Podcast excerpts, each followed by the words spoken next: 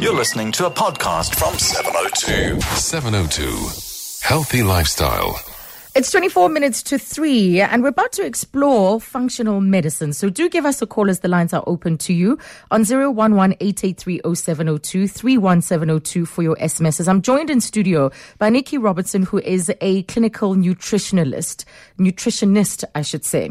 And this seems to be one of those ancient uh, approaches to uh, dealing with disease and dealing with health. And it seems to be going through uh, not newfound popularity as such, but it's there's a resurgence in uh, people turning to functional medicine in order to uh, get assistance with different ailments. So do give us a call on 011 Nikki, welcome. Thank you. So let's start by defining it. What exactly is functional medicine? Okay, so functional medicine treats the underlying issue of disease, the underlying because mm-hmm. So if you had or were diagnosed with, say, high cholesterol, you go to your doctor and you get put on a drug, but that drug won't actually treat the cholesterol. It'll manage the symptoms. So you won't get a heart attack, hopefully, um, but nothing's going to change your state of wellness. So functional medicine aims to keep you in a state of wellness rather than treating a disease. It's not a reactive um, form of treating a person. It's a proactive or preventive. Mm-hmm. So the idea is to stay healthy.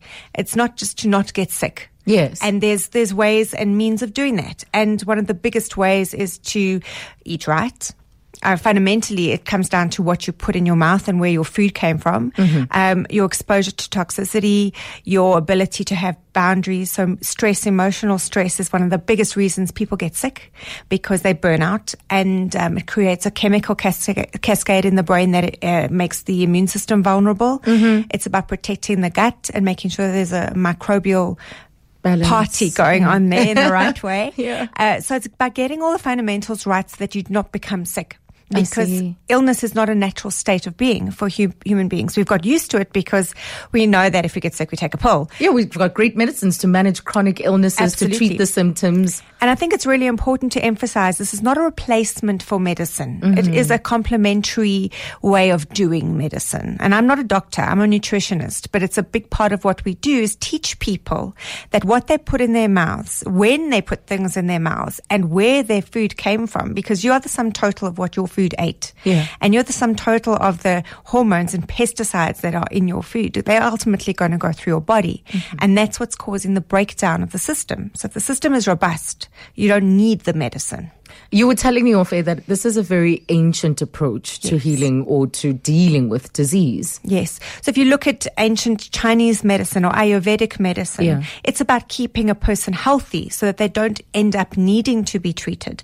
And if you look at those kind of populations, so India, China, huge amounts of people, it's very costly to treat people when they get sick. So it's cheaper to keep them well. Mm-hmm. And a lot of companies have realized over the last, especially look, it's been going on all over the world for a long time, is corporate healthcare is cheaper to keep to keep you healthy. It's yeah, treated, yeah. cheaper to keep you healthy than to treat you for disease. So that is the underlying principles. How do we keep you healthy and vibrant so that you don't need to go on a drug? Right. But many of these conditions, the th- especially lifestyle diseases, it can be complex. You know, when we look Very. at diabetes, when we look yes. at uh, um, heart disease, for instance, how would functional medicine approach something like that? Yeah. So when you go to a functional medicine practitioner or a functional nutritionist, they don't take 10 minutes to diagnose you. They take an hour.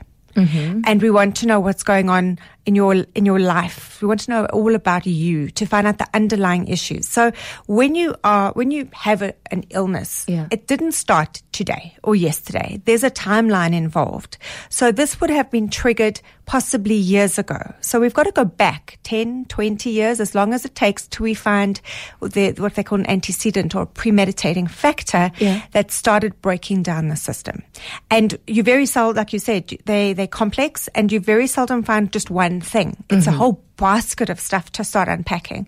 So you've got to whittle through all of these factors to get to the baseline state. So the underlying issue. Yeah. Very often it's the gut. It's how we assimilate, digest and break up what we're eating and whether or not you know, your gut is the gateway to your immune system. So it protects you from the outside world. Our exposure to the outside world comes mm-hmm. through our mm-hmm. skin, our breathing and what we ingest. So what you ingest goes straight into the bloodstream and it goes into the blood brain barrier. So if what you're eating isn't healthy or good for you or has a, a sort of a dodgy origin, your body's got to protect you from that. Yeah. And if that is compromised, you're going to be vulnerable. Yeah. So it's it's a it's a lengthy process. It's not a case of go and get a script, off you go.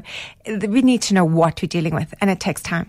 Wow. I mean, we are accustomed to filling in a long laundry list of is there, do you, have you had this? Have you, are you, the, are you this, you know, did you recently, all, all of that. And we're thinking that that informs uh, uh, what will be prescribed or what the approach will be. Very seldom. Have you see, ever seen your doctor really go through that questionnaire? They kind of glance up. But some doctors do. Some are really, really interested. But yeah, it, ta- it takes quite a um, an in depth understanding of that person's history Yes. and the way they do life. So, do they get enough rest? Have they got boundaries? Do they take their work home with them? What are the relationships like? Because all of that, it's not imagined. When you say psychosomatic, you think imaginary, but psychosomatic is must stress what kind of brain chemistry is it triggering? Mm-hmm. And it's very real and it's very measurable. Mm. And how is that? What is the downstream effect of that? So, if you're highly stressed, you don't, not sleeping is probably the most dangerous thing you can do because your immune system cannot repair.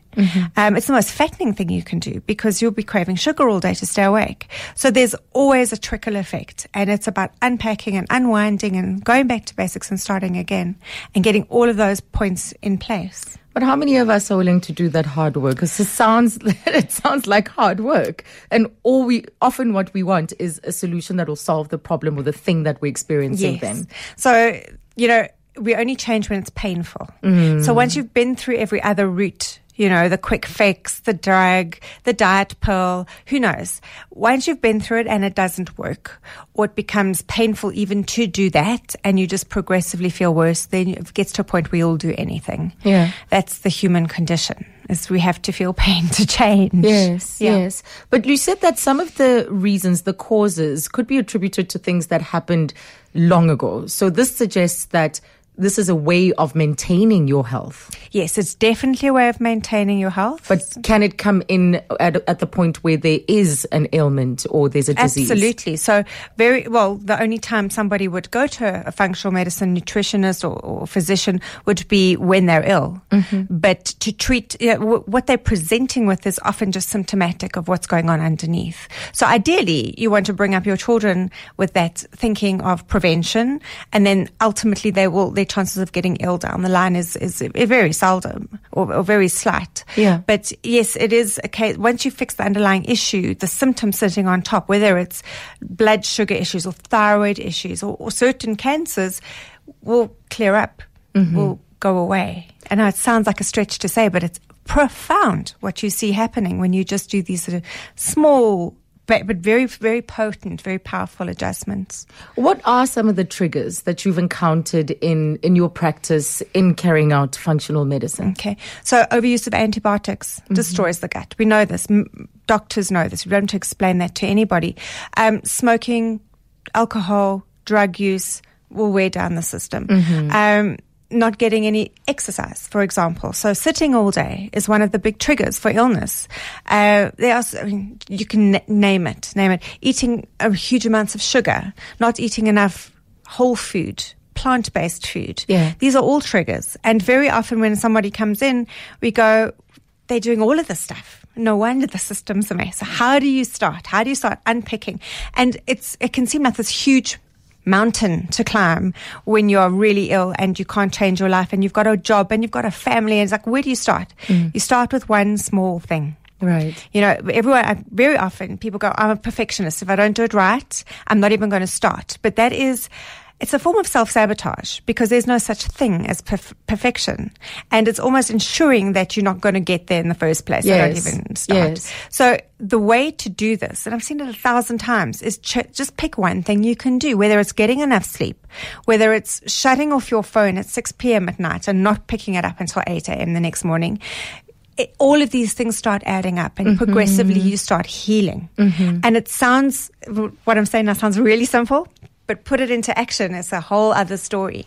So there's it- so many factors. Yeah, is it multidisciplinary? Because you're a nutritionist, um, but it suggests that you also have to do a lot of I don't want to say spiritual work per se, but you have to go beyond um, just looking at what is on someone's plate or how they live their lives. You have to tap into Their consciousness. their consciousness, their emotional well-being, what is going on with them in general. So does it mean that it's a multidisciplinary uh, approach? Absolutely. It is a multidisciplinary, and you've got to suspend disbelief and suspend your own ideas about things very often. Yeah. But yeah, I, I, there's a big consciousness component to this. A good example is if you're not living your passion. So not all of us can do for a living what we love. And if you're doing what you love for a living, your chance of getting ill is very slim. So people who have a passion for what they do every day and bounce out of bed because they love it, I've got usually got very robust immune systems. And those who just drudge themselves through the day, just getting through what they have to do, are those who, who take a lot of time off as sick leave. And it's, it's, it's a common fact. Uh, so finding your passion, finding your otherworldliness or, outlets. so- your mm-hmm. outlet, mm-hmm. that consciousness is crucial for wellness. Mm-hmm. It's, a- it, sounds again very airy fairy, but it is absolutely necessary. So whether that outlet is running a triathlon or doing a triathlon, it doesn't really matter. It doesn't have to be what you do on a daily basis, but you've got to find your passion because passion creates again the same chemistry in the brain, which has the, the downstream effect by, of uh, boosting your immune system and making you well. Yes, yes. And of course, the other aspects. There's, it's not just lifestyle, but there's also the genetic factor. Yes. Uh, you mentioned the environment, what we put into our mouths, but the role of uh, the, our unique genetic makeup, because Yes. this suggests it's an individual approach um, that. Yes, we, we should take more or closer look at what makes you you and some of those things that contribute to that. For sure. You know, since the early 2000s, medicine has become more and more conscious that firstly our genetic makeup um, will determine the approach is going to be very personalized Yeah. so not everybody in fact nobody is going to fit into a mold you can have a prescribed diet program that you'll get at your gym and maybe 3% of people will work fine on that kind of program. Um, bio, uh, individuality or biochemical, biomolecular individuality is something that's really come to the forefront, and it's a big thing that comes to play in functional medicine. Is recognizing that we've all got our individual needs and our individual makeup. It was not so long ago that we still believed that you are a product of your genetics. So if mm. you had a genetic predisposition to a disease, you were going to get it. And that's absolutely nonsense because it depends on the environment. So you can have genetic predisposition to heart disease, but if you live a healthy life, you'll never get heart disease. On the flip side, if you're highly stressed and you smoke and you create an environment that is going to push that, that switch, mm-hmm. you will get heart disease. So it's in our, it's in our control. And to some point, you know, up until very recently, and I think there are a lot of people still who would like to give the control to the doctor, who would like to give that my genes. Yes. You know, it's abs- it's if you want to change your life, you have to do the work. That's probably the underlying message of functional medicine is you've got to mm-hmm. take your health into your hands and you've got to do what it takes. Well, I'm joined by nutritionist Nikki Robertson on the show. There's some questions coming in. We'll pose those in a short while. But let's start with this call from Claire. Claire's in Pretoria. Hello. Hi, hi, Nikki. Hello. Um, funnily enough, I've actually just got back now from um, a doctor, and I've got to go for a gastroscope, co- colonoscopy, and a CT scan because my gut is just finished. Um, I'm in a rut. I'm stressed. Um, I eat junk food. I unfortunately smoke, um, and the weight is just falling off me, which is the biggest worry at the moment. But my question is, how do I get out of this rut? Okay. with my daily life. Um, working for myself, kids, wife. You just, I just can't get into the, you know, getting into a good diet, a good lifestyle, and it's it's worrying because the weight is just falling off, and um, to say the least, I look anorexic, and it is a worry. But it's, Yeah. it's all in my gut, and that, that's you know, I, I don't know where to go from here now. Obviously, the test will come back, but how do you get into a good lifestyle? How do you Right. get yourself to eat? Because I'm not a good eater at all. I mean, Are you a good sleeper? I suspect my as, mind, and I'm not. as someone who's don't employed, who's I've done right. self-employed, Claire, you must be also not getting a lot of good sleep. Um, yeah, you know, I'm very. Uh, uh, uh, by nature, I'm a stressed out person. I worry about not being able to worry. I worry when things are right, and when they're right, I still worry. I still worry. So it's a stress thing. Yes. So it all all boils down to you know Yeah. um, the gut. Yeah, look, Claire, depend, d- despite what the diagnosis or the outcome of the tests are, you've still got to do change your lifestyle to change what's going on. So it's a good thing to have a scan and to make sure that there's absolutely nothing going on there. Or if there is something going on there, we know how to deal with it. So it's really important to have tests and, and, you know, especially if you are having a problem. But that said, it, you need a coach. Uh, there's no other way of saying it. You need someone to hold your hand and take you step by step through. First, we're going to do this, and then we're going to do that, um, and to put back what's what's lacking because one gets wrapped up in a whirlwind of life and we have this feeling that we've got no choices. Yeah. That the single most stressful thing is feeling like we're on this treadmill and there's we've got no choices in our lives. So is to cre- start creating choices. And the way we do that is through coaching, through education. Is just one small step at a time. I mm-hmm. can't, you know, there's no way you're going to wake up tomorrow and change everything. Mm. It's not possible. Mm. And no one should expect you to do that. But if you can start implementing one or two easy things that are going to take away your stress, not add to it. Because often changing the way you eat is another form of stress. Sure. Because you don't know what to do and you don't know if you're on the right track. So it takes it takes work. It takes somebody who understands what you're going through, and you need a bit of nurturing. Claire, Okay, we'll- well, do they have your details? I was going to say that we'll share those, but stay on the line so that my producer can pass them on, um, and uh, hopefully she'll be able to get the, the, the much needed help.